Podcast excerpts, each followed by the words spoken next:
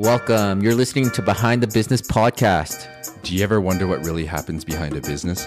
Well, in this podcast, we explore the trials and tribulations of starting a business and being an entrepreneur. I'm your host, Jason Manorinter. And I'm your co host, David Liu. And this is Behind the Business. And welcome, guys. Welcome to episode number 18, Behind the Business.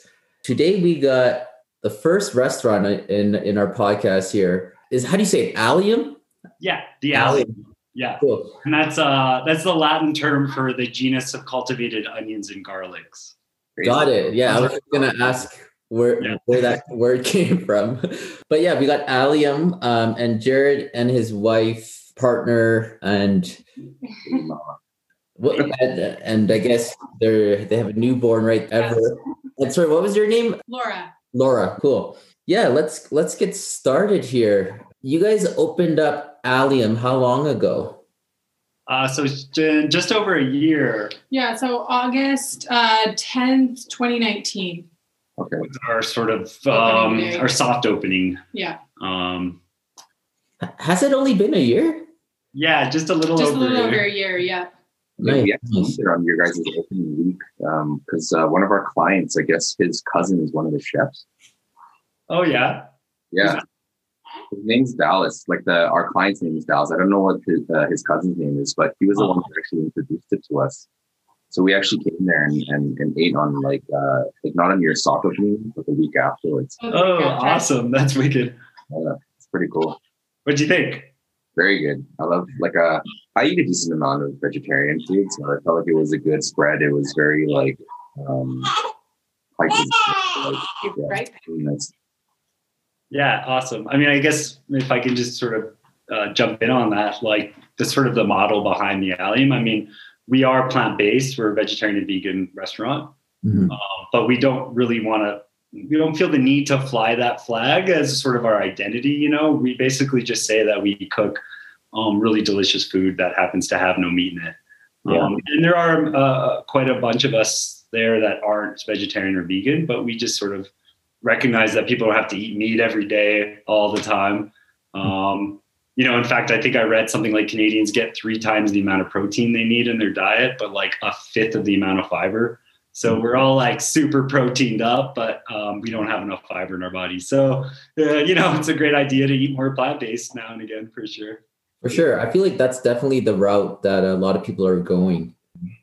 Is everything on your menu like there's no meat at all, right? Yeah, no meat or fish. We do have some um, cheeses, some local cheeses and dairy products. Um, and we've actually not, we don't have any nuts. A lot of vegetarian places are super nut and even tofu centered. Mm-hmm. Uh, we don't have any of that stuff. Some nuts, some hazelnuts, because you can actually get those in Alberta here. So we're really committed to this idea of a localized economy.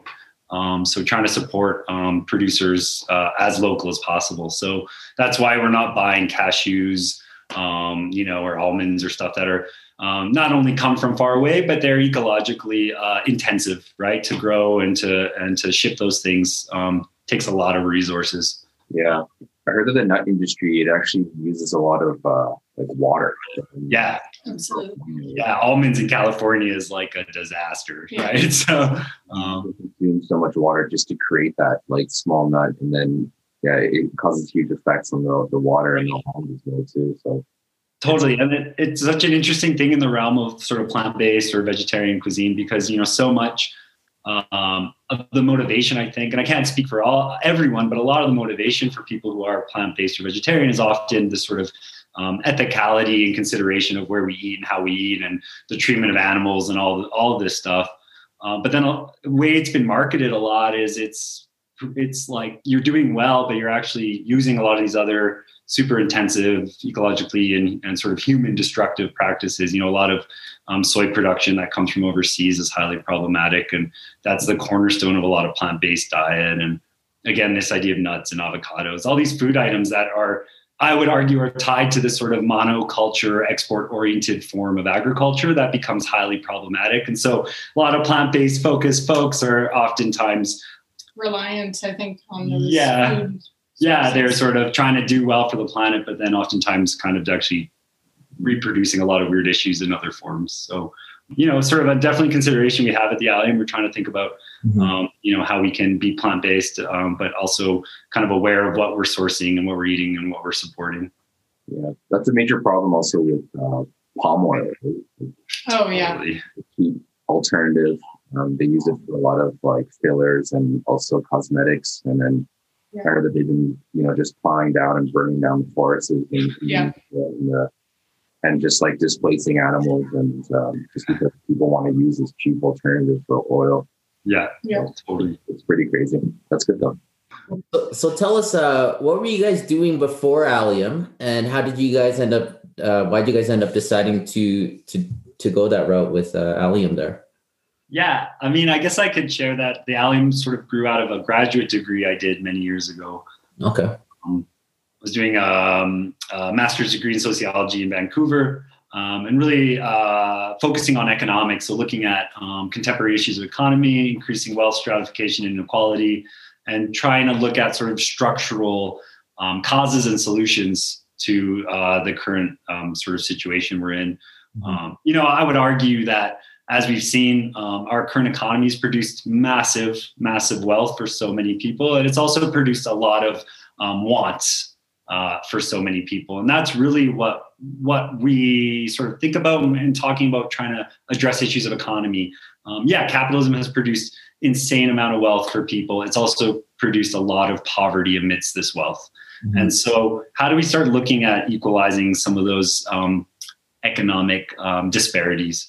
Um, I firmly believe that a working class is what builds an economy, is what makes an economy run. Um, it's people spending money on the day to day that creates uh, wealth, diffused prosperity for everyone. And so, if you don't have uh, a robust, an empowered, uh, able bodied um, working class in a society, then everyone I think is doing uh, poorly. It's going to adversely affect our entire society. And so, a lot of the studies and research that I did um, sort of kept pointing to empowering the working class as a way to address issues of economy. Uh, and that really fed me uh, and my desire to found the Allium, to do the business plan for the Allium. Um, before we kind of arrived at this idea of doing a worker owned restaurant cooperative, uh, Laura and I were um, just kind of enjoying life, I guess. We were living in our van for a while. We drove south for uh, about a year, um, almost to Guatemala. Cool. Uh, it was actually in the south of Mexico that the idea of the Allium came about. We were sitting in this um, wine bar in uh, San Cristobal de las Casas, this little sort of town in the southern state of Chiapas. Um, and with every uh, wine or, or beer you got, they gave you a free tapa. We were just sitting there, really just kind of enjoying the atmosphere, and there was some nice music playing. And and I'm sort of talking about, well, I finished my graduate degree, and I have no idea what I'm doing now, and I, I don't want to. How old are you right now? How- I'm 36. Oh, you're 36. Okay. So you, you guys were doing this up till 34 ish, I would say. Yeah, Okay. yeah, Yeah. yeah. Um, and so Laura kind of said, So this is your first business. yeah. Um, you know, I mean, yes and no. yes and no. Um, before this and still now, I work for Luke's Drug Mart. I'm not Okay. sure if you guys know. Oh yeah, yeah. The one in uh, Richmond. Pardon me? They're kind of spread out now. The, the drug mart. Yeah, yeah, we've got kind of four locations now. Um, so I started with them back before the Bridgeland location turned into a cafe. So I do cafe operations for them.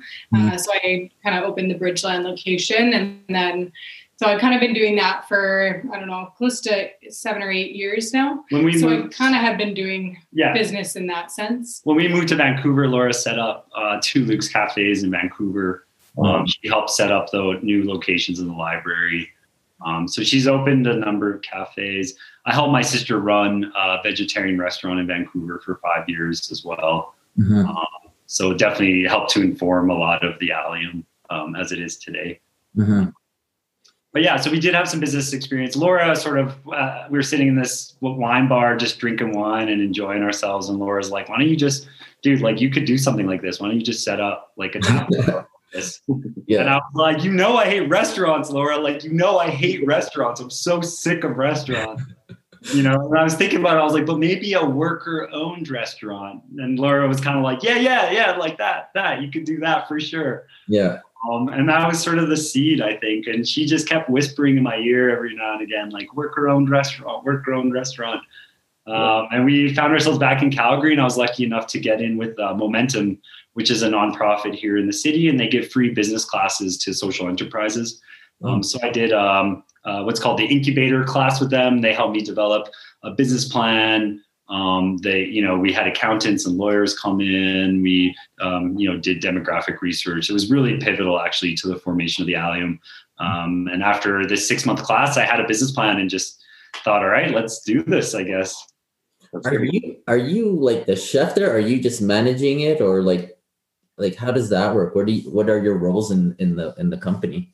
Yeah, I, I mean, the greatest thing for me about worker co-ops is that there is uh, freedom for a person to uh, uh, develop uh, capacities and skills and interests in any, any area of the business. So, um, you know, my experience historically has been more front of house management. Um, but at the Allium, I do uh, I do it all, and I love it. You know, I'm my work week there could be uh, bartending one night, cooking the next night, um, serving another night, um, and then maybe dishes. Um, so you know, I'm open to all of it. We do have someone who's more of a specific admin lead, and they do a lot of the book sort of behind the scenes stuff.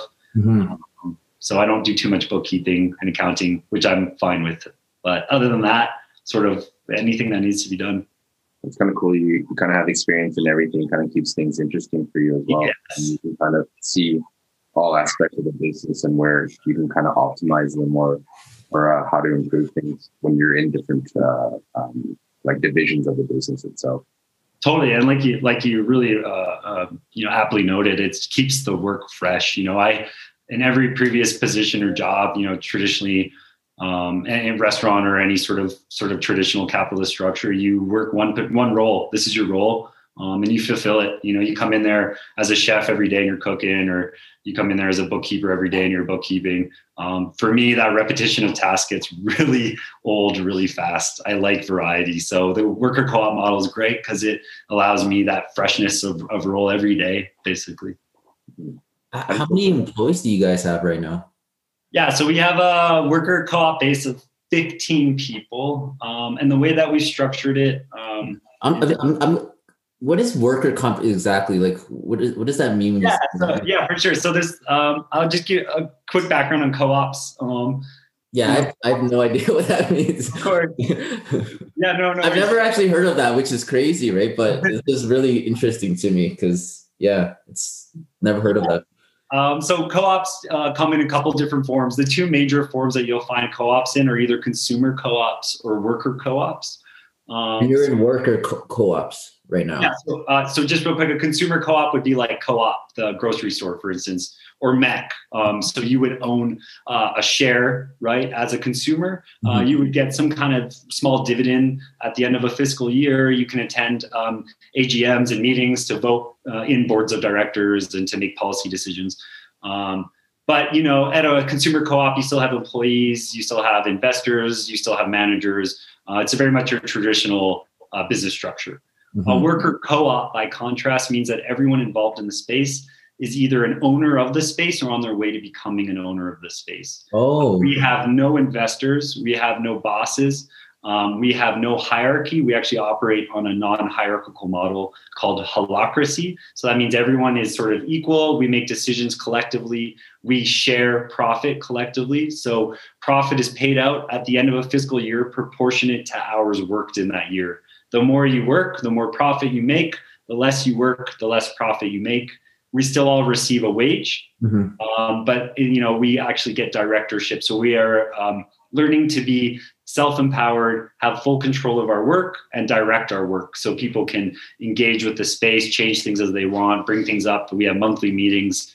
Um, so this is a what I would call actually socialism in action. And I, and I know that becomes a bit uh, politicized or dramatic when you use these terms. People have a lot of, um, you know, emotion tied to these concepts. Mm-hmm. Um, but we call this socialism action because it's actually um, a meaningful form of socialism. It's not this idea of like, you know, Cuba or this communist or whatever. This is actually um, the harder you work, the more money you make out of your work um, the more directly involved you are in the space. You have democratic control of your workspace. Mm-hmm. Um, no one actually is telling you what to do. You are collectively um, operating a space with your community. You're building community. You're keeping the economy local. You're paying fair living wages. Um, all these things are tied to worker co-ops. And what's really funny is worker co-ops in Alberta are super old. I mean, we, you know, Alberta, in terms of like uh, the contemporary colonial form that it is, wouldn't have been founded without worker co-ops. They were pivotal for people um, settling the West, um, you know, and and they predate sort of colonial uh, colonial relations here as well uh, in different forms. But worker co-ops are a very very old model, uh, especially here in Alberta, and it's something that we've sort of forgotten about for for whatever reason. Um, and so that's something that the Allium is really trying to do is remind people that there is a more equitable way of uh, doing business. There's a more equitable way of, uh, of engaging with each other and making money. Um, and you can actually make people love their work more, be more invested in their workspace, um, and be more engaged in their lives and their communities through these work structures. Pretty cool. Yeah, it sounds like a tribe almost. Like you, you guys are all doing your own little tasks. You're helping each other out for the greater good of the community, and everybody kind of benefits from it. So it's like yeah, old school tribe. totally. Laura makes this like she made this really good analogy um, early days. You know, um, a relationship in a traditional uh, capitalist business is sort of like a love affair. You get a job, you get hired by someone. It's super sexy and exciting. You're all really having a great time. Um, but sure enough, within a certain amount of time, generally that romance, the lust kind of fades, and eventually someone tires of the work or or whatever. There may be some kind of conflict and generally, the result is someone is fired or they quit or there's a breakdown in the relationship. Mm-hmm. A worker co op, by contrast, is a lot more like a marriage. Um, we are committed to building this business together and to being with each other. And so instead of turning away from each other during conflict, um, we actually commit to working out our issues, to resolving our problems. And so we say we uh, we mend relationships, we don't break them. We build relationships, we don't break them. Um, so it's a lot, you know, it's it's hard. It's hard work, right? It takes commitment. Um, you know, people have to let down their ego a lot. They have to let go, um, and we have to make a conscious decision to work through uh, interpersonal conflict, and, and and it can be very challenging, but it's also super rewarding. So, uh, just let me get this clear here. So every everyone in the everyone that works there owns part of the company.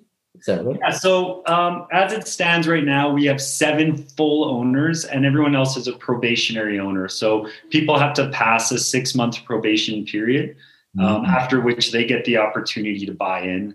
Um, I set the member share at $5,000 because the idea is this was to be class inclusive. We wanted people, working class people, to be able to actually own, meaningfully own a piece of a business uh, be entitled to profit share, uh, have control over the space. Now it's funny because you know five thousand dollars is not a lot of money. It is literally a drop in the bucket for restaurant ownership. Mm-hmm. Uh, but you know, I uh, met with I would say over 40 people easily in the last year um, to talk about getting involved or um, to have them come on as probationary uh, owners. And uh, a surprisingly large portion of those people um, were unable to pay $5,000. That was outside of their ability as working class folks to actually get that money together and pay that member share. And it's not because they're lazy. I mean, a lot of these people are working two jobs, but you know, many of them have dependents. Um, they have kids or uh, some maybe an older family member with illness, um, or they are just shouldering a lot of debt from maybe a sort of unsustainable lifestyle, or maybe whatever you know, maybe some kind of crisis they had experienced. Uh, whatever the reason, um, so that idea of paying five thousand dollars for a lot of people, a lot of working class people, is really just outside of their, uh, you know, their perceived ability, and that really starts to problematize this idea that we can all just bootstrap ourselves to success, that we can just work hard and own a business. And for many people, you know, their life circumstances uh, don't allow for that. You know, and it's it's a kind of a wake up call. It's like crap there is actually a structural problem with our economy. If people are expected to have two incomes and shoulder an insurmountable level of debt and that's sort of the norm that to me doesn't make sense you know? Totally. so this idea of worker co-ops is about trying to give workers uh, profit. And that's how i think if you're the one out there day to day making the value for your business making the surplus value for your business um, we believe that you should have a say in some of that surplus value so you guys use a six month process to kind of vet the person to make sure that it's a right fit. Totally. Exactly. Totally. We don't want someone giving us five grand. And it's happened a few times where people are like, I'm in, like, here's my five grand. It's like, no, no, no, no. Like you gotta, we all gotta make sure you're happy and make sure I'm happy. And you know, end of the day, it's still a restaurant and the work kind of sucks. so, you know, um, people have to make sure they're happy with it and that they can stick it out. And then it's like, okay, if you can do that, we want you in. For sure. So how does that work where, you know, the six months pass, they're like, hey, we're interested. You guys are like, yeah, okay, we want you in. They pay the 5,000 and they're, they, they own a percentage of the company. Um, and then you guys split like the profits at the end, but they still get their hourly wage. Is that right? Exactly. Yes. So um, in a way, what it allows us is that profit portion that generally is so integral to the functioning of an enterprise. You know, profit generally is the owner's wage, right? And if the owner isn't making profit, well, they're probably not going to keep the business going, right? Mm-hmm. Uh, by contrast, as a worker co op, we pay ourselves a living wage. We're committed to that.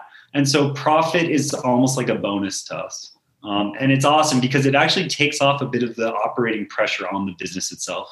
Mm-hmm. Um, there's no one there saying like, I need to cut costs. Where's my profit? Where's my profit? I mean, of course, we would love to see a profit at the Allium. That's something we're really working towards. And we almost turned a profit in our first year. If it wasn't for COVID, mm-hmm. um, we would have been doing really well. And that's actually amazing. I think for a restaurant, I had based on traditional restaurant projections, I had the Allium losing sixty thousand dollars in its first year. Um, to go from a projected loss of sixty thousand dollars to almost a profit, I mean that I think is a massive testament to the power of worker co-ops. Um, Absolutely, and that's with no debt either. Yeah, no debt. No debt. From the, so, no debt from the opening of the restaurant or anything. Yeah. Um, which is pretty unheard of. Yeah, and again, that's because we were like we were there. We were the ones physically building the space. We were the ones designing. We were the ones painting. We were the ones, you know, making the menu items, doing all the marketing. Like we don't have a bunch of capital that we can lean on, but we have the minds of 15 brilliant people and their creativity. And when they come together with a collective goal, I mean, we've seen, you know, our ability to uh, weather through COVID um, and actually adapt, make these pivots and launch new business models, sort of sections of the co-op during COVID, again, was an amazing testament um, to the power of worker co-ops. You know, we don't have money, but we have a lot of creativity. Yeah. I like the feel of the spot too. Like it has like a very minimal look and feel. Like yeah. there for the food and the quality of the food. So it's like it's a, it was a nice atmosphere when we went there. Thank you. Thanks. You can thank. She's the mastermind, really. um, but yeah, so someone would buy in that five thousand dollars share. They would get their wage. Um, you can buy uh, at the Allium. You can buy hundred shares if you want. You could give you could give us five thousand dollars. You know, as an owner, um, someone can give you five thousand dollars as many times as they want. Mm-hmm. There is no benefit to buying more than one share. Um, one share, one vote. You you get profit proportionate to your hours worked in a year. Doesn't matter. So one sh- one share is worth five thousand.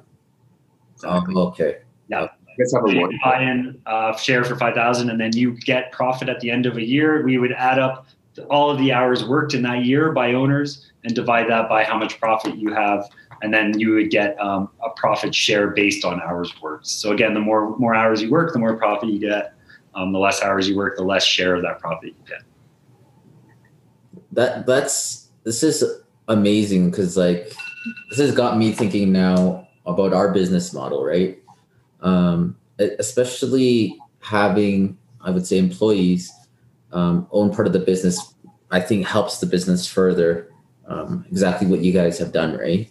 Totally, and there's all sorts of other good pieces that go with that collective ownership, community ownership. I mean, oftentimes, um, and this is sort of a more of a broad spec, broad view, but like you know, if you own um, a petrochemical business, in some town and you need to dump a bunch of toxic waste. I mean, if it's your community that owns it, you're probably not dumping that in your backyard because that's your backyard. You care about it. You know, um, you're not going to be trying to buy sourcing cheap products from outside of your community or your economy. Because again that's your community that's your economy. So the more um, local connection you have to that area generally the better decisions are made for that area for your economy for your community. Um, so there's all sorts of really cool just like positive ripple effects, I think that come from this cooperative model of ownership. Um, at the beginning, how many uh, people was there? Because uh, was it just you two uh, initially when you guys started? Like, how did you guys grow so fast?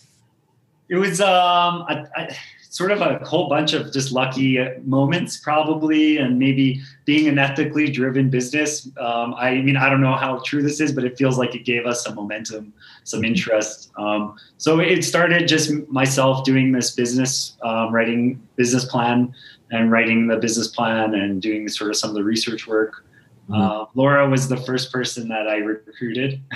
she was sort of involved. Partially because I convinced you. Partially because she, yeah, she was kind of involved from day one. I had to. Yeah. Um, I then approached uh, one of my oldest best friends. Uh, they always say don't mix business and pleasure, but I've done a lot of that here at the mm-hmm. Allium. Um, and well, it's like me and Dave. Me and Dave have known each other 15 years. Awesome. Say plus, and uh, yeah, we partnered up. What three years ago, Dave? So, That's awesome. Yeah. Yeah, and there's all sorts of challenges that can come with that, right? Like, oh yeah, oh yeah, yeah. You like you tell each other to fuck off way quicker maybe than you would a stranger. But you can also bounce back from that a lot better, you know. So exactly. Um, yeah. yeah, it's like comes with a ton of challenges, but a ton of awesome bonuses. So sort of some close one close friend and then I um, was I manage a nonprofit as well, so I managed to get um, someone from the nonprofit to join Mm-hmm. Uh, and then someone I had gone to school with for a long time. And then um, Laura's uh, brother's ex-wife was one of our um, people who joined too. So it was very much a social network at the start. It was just mm-hmm. like, who do we know? Who could be interested? A little bit of convincing. Some people were like, I don't want to do this. I hate restaurants. And I was like, me too, man. I hate restaurants. like, come join us. Come join us and we'll hate restaurants together. Uh, well, that's a bold move. I feel, especially um, you don't like restaurants, and I feel like you don't really have a background in cooking, do you? Or uh, not, not, really, but I do. Like, I come from a family of foodies. Mm-hmm.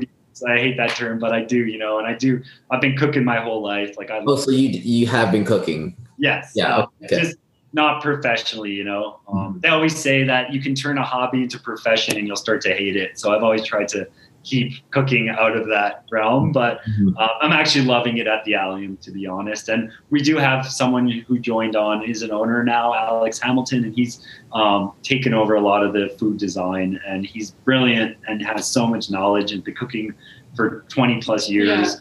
Um, so it's like every time I'm in there with him, I'm just learning stuff. You know, he's teaching and he's sharing, and um, so it's made it really, really enjoyable but yeah, no, you're right. I mean, it's funny. I feel like people, people, do things they hate and they succeed at them, maybe because they hate them. I don't know. but, well, that that's what I was going to ask you too. Like um, the the Calgary restaurant business, I feel is really hard, right? It's a tough, tough business. We've seen a lot of restaurants open and close, and uh, you guys came out pretty strong. I felt. I've been there, I think, two or three times already and it, it's following that trend of uh, like ve- vegan vegan food, right? And it's good food also. What would you guys say you guys have learned in the last the last year growing growing the business? The biggest things you've learned?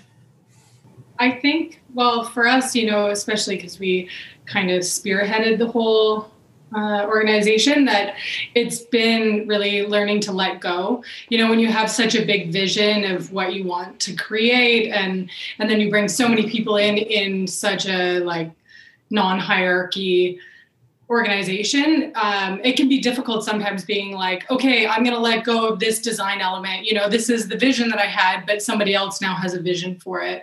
Um, so i think trying to learn to let go of those things and, and share that that creative element um, was definitely what I, I think I learned the most in the last year. Yeah, um, no, 100%. I yeah. totally agree. I mean, it's like this is supposed to be a human, I, I, call this a humanization project. I think the major part, one of the major parts of the Allium is trying to um, help each other um, recognize our own power and our own abilities in the world. And um, to do that, you know, it really does necessitate letting go. And I'm not good at it. Like, I'll be the first to admit that um, you know, I have a vision for the Allium, um, and I hold on to that vision very tight sometimes. But I'm supposed to be trusting in others' abilities and um, trusting in in other people to make smart decisions. And so, um, you know, when I don't do that, it's very torturous for me. And I've realized, I'm starting to learn, still not good at it, but when I let go of it and I let people um, take the reins and, and, have control, or I just sort of get out of the way, not let go or let them, but rather get out of the way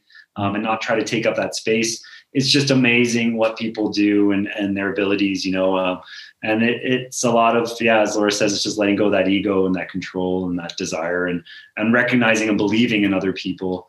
Um, and it's that's super powerful. It's amazing. Um, I would feel that that would be really hard to do, especially if you guys, you know, started it, bringing people on, um, and then they become essentially your new business partners, right? Absolutely. Um, With different views and visions, totally. right? And you have to be like, shit, that's not what, no, that, okay, all right. Yeah. Like, there you but go. It's hard, but, but now they own it. So you do actually, it's actually, I, I think it's brilliant actually, and it helps you grow the company without all your own efforts, right? And having people um, wanting it, wanting to grow just as much as you. Yeah, absolutely. Totally. Well, I know for me, I mean, we just had this little one two weeks ago. so I'm now on maternity leave. Um, so I'm not really in the restaurant that much. I'm still doing all of the social media and, and marketing. Mm-hmm. Um, but all of my other roles have really you know other members have taken them over. And at first i was really really you know hesitant and scared to like let go of those roles and those tasks. But then as i started to do it kind of slowly and give up um, some of those positions it's i don't know seeing other people just kind of like take them and do such an amazing job with them mm-hmm. uh, it's been a, a huge relief also to just be able to focus on our family a little bit. Totally I should say like that, like definitely part of the desire to make this a worker co-op, to make the Allium worker co-op was my graduate studies. But it was also like when I was doing my graduate degree, I was helping my sister with her restaurant in Vancouver and to see um, the toll that um, sole proprietorship of a restaurant um, or a business like a restaurant can have on a person was like, holy crap, I never, I never want to own a business by myself because sure, you might get some financial rewards, but what do you like, what are you paying to get those rewards? Totally. And it's a lot. It's a lot. Like, you know, she's working all day, every day. Like that's all she does. It's her life you know? And i value other things in life. I want to i want to travel. I like to fish. I want to go um, swimming. Like i want to do things. I want to read whatever it is that i want to do you know? And i want to have the time for that. And owning a business in a cooperative model allows a little bit more at least of that time because you have all of these other people helping you through the stresses of um, entrepreneurship right oh especially for a restaurant i mean i can't even imagine like to be honest, I thought this this uh this conversation was gonna be totally different about running business. um, but it's totally different um with what you guys have said, right? My story of uh, typical restaurant owners, they're working long hours. You know, they have to work every day, and even on the days that they're not working, right, to prep for the for the whole restaurant, right? So, um, I, I love the business model. I don't know, maybe me and Dave might have a discussion now as we're growing our company, right? To see how that could. Uh, it's called co-op work. Is that that's what it's called, right? Yeah, worker co-op. Yeah, worker co-op. Cool. And the big part of, too for the Allium, um, I want to see like I really want to see other worker co-ops form. So I'm actually in talks right now with uh, five other uh, businesses um, that are starting to to incorporate and um, trying to um, consult or give some support in their incorporation as a worker cooperative as well. Um, I think the more worker co-ops there are, the better uh, society is for everyone. The more we can support each other as worker co-ops, um, the better off we all are. So, um, yeah, you know, essentially to say that if you want some help at some point around that, please reach out. I would be happy to give you some advice and support. I, th- I think we will actually. Because like uh, we just left um, one of our brokerages and we actually have we partnered up with another brokerage and we actually have the opportunity to kind of create what we want to create now um, for like other realtors, right? So I feel it, it is a good time definitely to talk about that, especially if we want to grow, right? it took us a while to figure out how it was going to work, but this is completely out of the box uh, business model for me, right? Yeah. So and it should be clear, like it's not, it's, you know, when we were forming the Allium, like I was working three jobs at the time, and then I was at the Allium. I mean, two were super part time, so it wasn't that bad. Mm-hmm. Uh, but like I was at the Allium every spare moment building, like constructing, you know, just designing, just so it was definitely, I mean, I would say the first six months, six to eight months from writing the business plan to opening, um, you know, and sort of a few months into opening, um, I was working nonstop. So, I mean, it definitely still has some of those elements of like traditional business, right? But um, you know, the more people join, the more people got involved, then that slowly starts to decline. And there's definitely people at the Allium. You know, this is a group effort. It's not just Laura and I. There's people at the Allium who are working long hours still right now, um, and that and we need to address that structurally. We need to set up a structure that is easier for those people to work less hours. You know, and that's something we're working on. For sure when you're starting out, absolutely you got to put in the hours, right? Um, you guys are still probably putting in long hours, right? yeah. But it's like it's that whole team mentality that you guys got going on uh, and working into like a bigger, bigger company, right? Definitely, yeah. Even that emotional support is huge, right? Just to know someone's there. Yeah. And if you have losses, it's like, oh, I'm not alone. Like, what the, what am I going to do? It's like, yeah. all right, we got this. Like, we're going to figure it out together. So, um, you, are you guys planning to open up another one? Um, not anytime soon, but there are like, there's definitely, again, the power of worker co-ops is like all of the people's ideas, you know, and there's lots of people that have uh, lots of ideas. Um, and, you know, we keep saying like, yeah, when, you know, we would like to see the Allium kind of, doing well. Um, and COVID definitely complicated that a bit. Um, you know, you guys adapt with COVID? Yeah, um, again, that connection to sort of um, social networks, the social capital of our of our owners. Um, we were able to right from the beginning. Um, we were reached out by a group that wanted was interested if we wanted to do cooking shows, digital cooking shows. Um, so that was one of the first things we did. As uh, we do um, uh, Meatless Monday, the last Monday of every month. We do a digital cooking class mm. uh, where people can buy an experience bag. Um, it's shipped to their house, or they can come pick it up, and then they join us for a two-hour cooking class um, in the Allium kitchen, but all on Zoom. Mm. Um, and we do, uh, you know, um, a full meal with community uh, partners, and we have farms farmers come and visit and do interviews, and it's a bit of a variety show. So it's been really fun. Um, we switched to a takeout model right away, but um, are luckily doing di- you know uh, dining again. Um, we're doing uh, dining at fifty percent still. We so they changed the legislation. If you have barriers set up, um, you can basically fill it. Mm-hmm. Um, so I was busy building barriers um, just be- three days before he was born. Just before he was born, I was like, I have to finish building these barriers before the baby comes. So I was just frantically working at that. Um, so we're we're a little still at reduced capacity, but um, our numbers are back up, which is great with the barriers. Um, and we're doing um, packaged foods. So we've done uh, a line of takeout items that are being sold at Blush Lane Organics, um, as well as Luke's Drug Mart. Mm-hmm and the Bownesian. and the Bownesian. No, they're just doing. Um, oh, they're just doing and then sauces. we're doing sauces. So packaged sauces at Sunnyside Natural Foods, the Bownesian and Bowness. Um, YYC Growers, which is a farming co-op, you can order it online, as well as Be Local, which is a network of local businesses in the city, um, and you can order them online there too. So we have a bunch of packaged food items that have helped us a lot too. Awesome. What would you guys say, like, if you could tell yourself a year ago, what advice would you give yourself? Oh man. I mean, it's always pivots around this letting go thing, doesn't it? I, yeah. I mean, that's an easy answer. Maybe we could think of something better, but definitely, I would tell myself, like, dude, just d- don't care so much. Don't sweat the small don't stuff. sweat the small stuff. totally.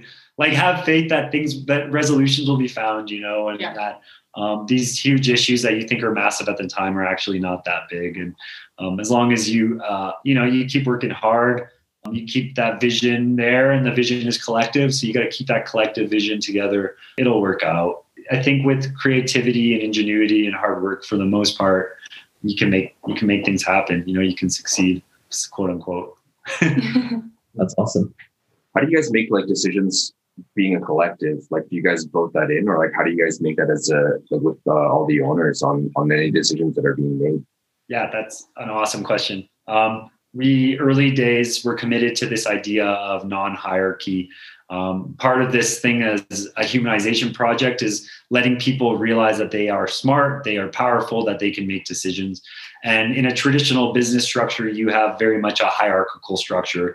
Um, there's, you know, the owner, the boss, the manager, um, employee.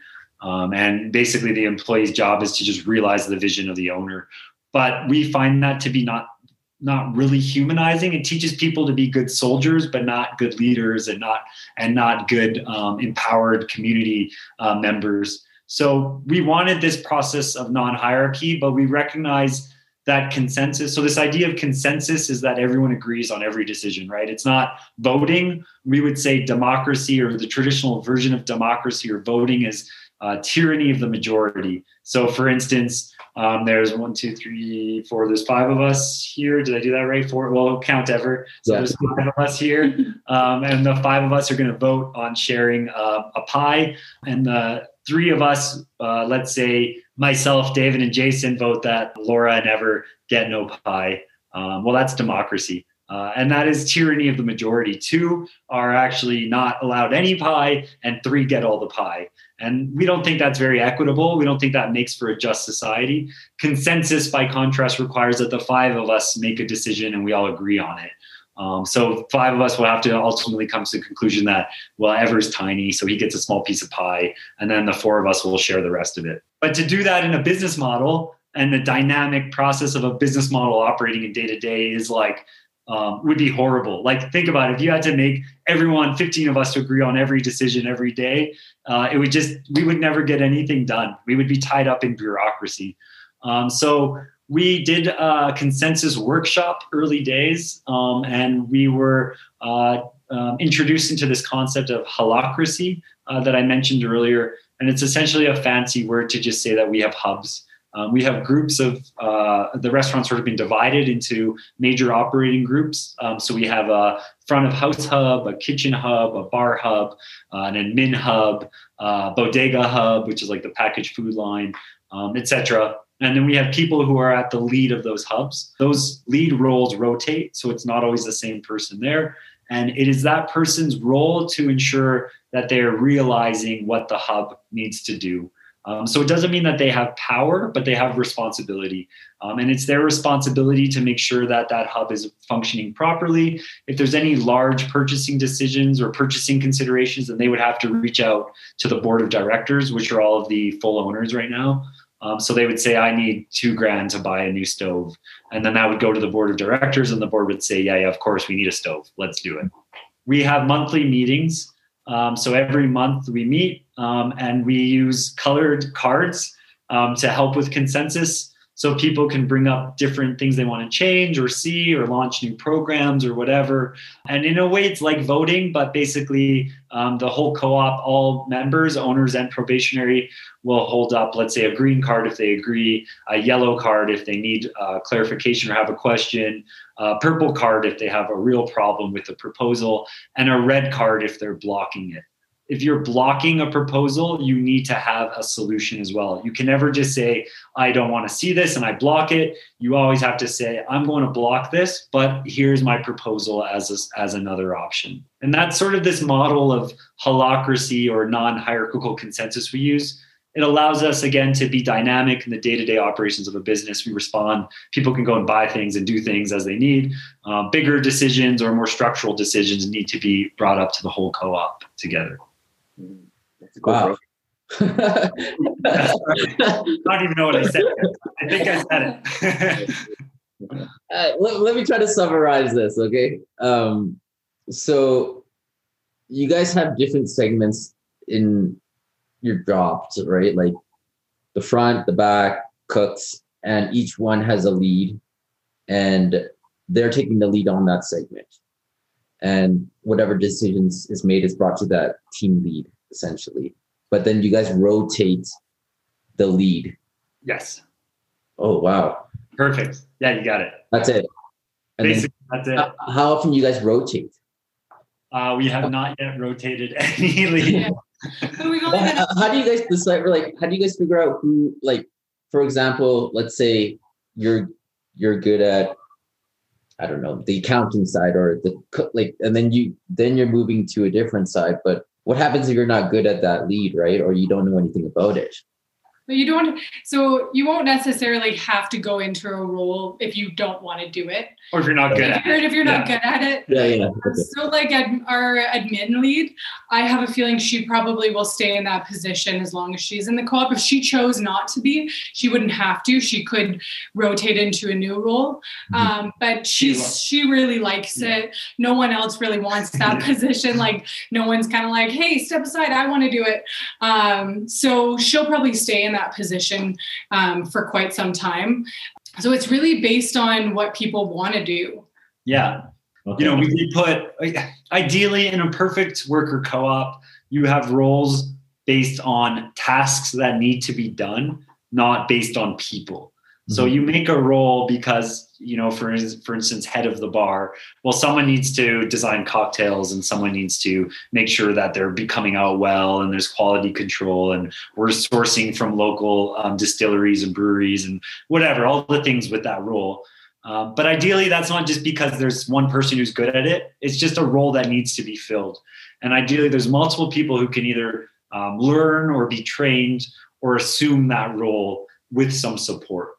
Mhm. Now, in a restaurant, it- it definitely gets a little complicated. For instance, um, Alex Hamilton, the lead of our um, of our kitchen hub, um, you know, dude's dude's brilliant. Like, why would we take him out of that role, right? Totally. But the goal is at some point to take him out of that role. And ideally, he has created a structure that helps someone else come in there and he helps bring them in there and he guides them, he mentors them. Um, and Yeah, I ideally, was gonna ask, how does that work when, like, you got your main guy, and then someone else wants to come in, and it's like, is there a competition? Like, how does that work? Where like they feel, um, how would you say it? Like, someone's trying to replace them or something, you know? Right. Like, but, you know, again, it's not you know what I'm try- saying? Like, Yeah. you're doing this for like let's say six months and then some guy just comes in he's like hey i want to be part of this now i want to buy in Yeah. and uh like kind of like how does that work as in roles and hours and like Right. Yeah. Um, I mean, it is partly that letting go piece that you're kind of circling around. I mean, Mm-hmm. we definitely prioritize hours for full owners. Mm-hmm. Um, this is a worker co-op. We want full owners to be the ones operating, um, in charge of the space, getting the hours right. Um, so there's a bit of a there is a bit of a hierarchy in a sense. mhm. Um, but you know, if someone came in and they were, let's say, really, you know, they had a, they were good at cooking. Um, they really wanted to be the the lead of the kitchen hub. They had some great menu design ideas. Well, we would ideally make space for them to take on that role, um, and that would involve the head of the kitchen stepping aside at some point. Um, Mhm. at- co-leading or even. co-leading. We have the option for co-lead, so someone could come in and say, "I'm leading with the current lead," and eventually that that lead would come out, and the new lead would assume the full leadership role. Mhm. Uh, you know, like even in, our bar hub, for instance, like Graham Masters has been heading up our bar bar hub for a while now, and dude's brilliant. Like, why would we replace him, right? Why do we want to destroy our amazing cocktails? We don't. yeah, Um, but you know, he's going to really work towards, and he has been working towards um, helping people understand how you make a good drink, how you balance flavors, what we're looking for. Um, and when people propose different drinks, he he's like, yeah, let's do it. Let's put them on there. And ideally, at some point, you know, he steps aside, and other people have learned with this process of how to fulfill that role, and then they can do it.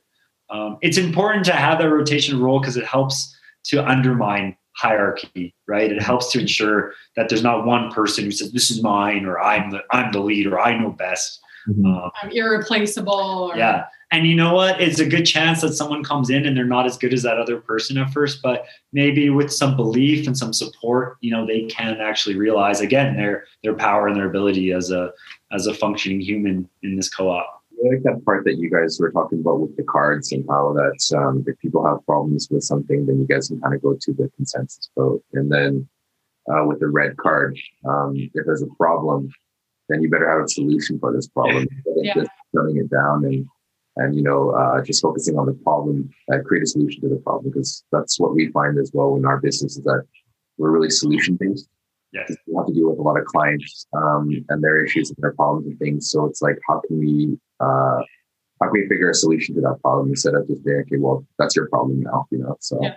Totally. And it's easy to critique and it's fun to critique. Like it's fun to be like, oh, I hate that and that's stupid, blah, blah, blah. But like, you know, it's ultimately pointless. Like it's great to have a, a very clear awareness and analysis of what you're doing and a critique or an assessment of it. But it's equally important to create. And that's really what the Allium is. It's not about critiquing economy, critiquing structure. It's about saying, hey, we believe there's a better way to do this and we can create it and we can create it alongside these other forms to just demonstrate um, here's another way i think you guys uh, said this before the podcast where did you guys get the word allium and where does it come from this yeah because you guys i think said it before we started so i just wanted to get that in it's it's the the actual word is the um, it's the genus of cultivated onions and garlics okay. um, so it includes a massive amount of different plants um, that are in that family Mm-hmm. Um, we thought, I can't remember. So, I mean, definitely onions and garlics are like the cornerstone of so much amazing food. And then there's this hokey element of like onions having layers, you know, and like mm-hmm. we being more than just a restaurant or just workers, or, you know, we're also, um, we're also deep like onions. No, no, sorry, it's so cheesy. uh, but uh, do you remember how we actually got that name? Um, it was actually one of our uh, well, it was Julia. It was Julia. Yeah, it was yeah. one of our old um, kind of founding members who had kind of come up with it. Mm-hmm. Um, and we we like that it started with an A because then when there's lists, you get at the top of the list because you're at the top of the list. So we're always first. And it, it, it, has definitely worked for us in that respect a few times. So yeah, and we just did like sort of classic, like put like I put up a couple big sheets of paper, ledger paper, and then we just like threw out names, you know, for a couple for like a week or 2 mm-hmm. um, wrote them all down, and then kind of shortlisted yeah, yeah, a few of them, and then it was sort of like I think we were just really having a hard time deciding a name, and we were just like, ah, Allium, okay, sure, yeah, yeah, that's great, why not? Yeah. the full name of our incorporated name of the Allium is the Allium Restaurant and Bodega Worker Cooperative. Wow. it's a long name. is it called on the on the sign? Is it called uh, on the front? It's the Allium or just Allium? Yeah, the Allium. Yeah. The Allium. Okay. Yeah. Got it. Yeah. I like that name. It's a good catchy name, right? So thank you. Yeah, it works out really well. And uh and it worked well with the um with the logo, I think, and the and that design stuff. We did end up paying someone for help with that. Cool. With our graphics. Yeah. Cool. Uh, Dave, did you have any more questions? I think that's it. All right. I I always like to ask this. Uh, what does happiness mean to you guys? You're looking at it. You're yeah. looking at it. Yeah, of course, right? that's an easy answer. Yeah. No, that's a that was a cop out answer, yeah. but definitely part of it. I mean, for me, happiness is uh, uh, about realizing the things that one values in one's life, and I don't think there's any one clear answer for that. But it's definitely family, it's relationships, it's community, um, and it's growth. It's intellectual growth. It's uh, exploration. Um, these things all matter a lot to me, and so I think having a balance is ultimately that happiness. It's not um, privileging one of those things over the other, but finding the right balance for your life uh, and making sure that you're paying attention to those needs, those desires, the growth, and the exploration. Um, that to me is is true happiness for sure. Awesome. You? Yeah, I could couldn't have said it better. and I, I, is there anything you guys just want to say to like restaurant owners, business owners, or just you just want to say before um, we end this podcast here? Just to anything in your space? Yeah, as sell your business yeah. yeah do you want to enjoy your life? Don't be a sole proprietor. Yeah. try and help empower people build more just communities. Um, wealth is it may be important to some people but you can't take it with you right? So um, find the things that have meaningful wealth in your life today and help create uh, a, a, better world for people that come after you. Um, you know and that often i think means looking beyond yourself um, look around you look at your community uh, and just you know let go let go of things. I think we definitely uh, i know for me definitely got something out of this especially with the new co-work space um, and looking at our business model a little differently now also. So thank you for sharing with uh, your knowledge with us and taking the time to talk to us uh, especially when you guys just had a baby a weeks ago I mean, when I asked you guys, you were about to do it a week after. I was like, I think you guys should uh, have some time to just get settled in, right? A, So, a lot of people have been saying that to us. Yeah. We're like, we just need a week and then Yeah. we'll just be right back at it. Then we're like, oh, okay, maybe one more week. yeah, I'm glad we postponed. Thank you. yeah, thank yeah, you. no worries. And yeah, thanks so much for inviting us. I mean, it's a pleasure. We love um, to talk about the business model and to support its growth in any form. So, as I said, please reach out at any time if you'd like to talk more about worker co-ops. Absolutely, we will. The For fun- anyone else out there that may be listening to, um, you know, Yeah. just shoot us a message info at theallium.ca and uh, very happy to talk about worker co-ops and support um, either the transition of your current business to a worker co-op or the development of a new one. So how can the people find you guys? Um, yeah, I think info, yeah, info at theallium.ca is a good one. Um, Where's your restaurant and like on social media outlets too? Yeah, so you can always message on uh, Facebook or on Instagram. Our handle is just at Allium Calgary. Uh, so, yeah, Was no- that, was that you that responded to me, Laura? yes. Okay. yeah. 'Cause I literally just messaged you guys when I was there just seeing if you guys wanted to. That's awesome. And then where's the address? Where's that located? oh, it's uh, 211A 12th Avenue Southwest. Okay. So it's basically on the corner of First Street and 12th Avenue Southwest downtown. Um, and it's right beside like Civic Tavern. Um, it's on a great block. Like First Street's just full of awesome restaurants, um, and also 12th Ave there. So it's uh, becoming quite a dine out destination. Mhm. Yeah, hopefully it'll take off again once COVID abates a bit here in the future. I think it will. I think it will for sure. Well, What are your hours? What are your hours again? Uh, 5:30 until uh, 10 right now, Hmm. um, and Tuesday to Sunday. yeah, Tuesday. So we're closed Mondays. Got it. Yeah. Well, we'll have to come through sometime and uh, pay you guys a visit. Yeah, let us know, please. Uh, We actually are doing um, just a, a little kind of brunch event on November 22nd. okay. Uh, we're not doing brunch regularly, but we're kind of doing a little event that day. Okay. Yeah, we're uh, collaborated with Confluence, uh, so a local distillery, and we're doing um, kind of a cool set brunch menu, um, just that kind of one-off special event. So you can find out more about that on our Instagram and Facebook page. Um, and one other cool thing that we've been doing, in addition to those cooking classes, um, is uh, Sunday suppers. So every Sunday uh, we do a set four-course meal. Um, and it's been really cool, uh, totally different every week, and uh, some awesome collaborators, um, local farms sort of helping out, um, just some really cool meals every Sunday. And it's sort of a nice way to just, um, you know, come in and be surprised. You don't have to order anything, you don't got to think about anything. Um, you just come in and you eat well uh, and enjoy. So, Awesome. yeah, please And check they it can out. find that, they can find all that out on uh, Instagram and, and Facebook, all the details on that, right? Yeah, and our website, uh, www.theallium.ca. Awesome. Cool. Wicked. Awesome. Awesome Guys, to have you guys. And I'll share this with you guys after. Before Please do. Awesome. Thank you so much for having me. Thanks so much, Jason. Thank you, David. It's a pleasure meeting you both. Thank you for listening to Behind the Business podcast. Remember, you can find us on all social media outlets and reach out to us if you have any questions. And remember, Everybody enjoy their life. Don't wait. Just do it.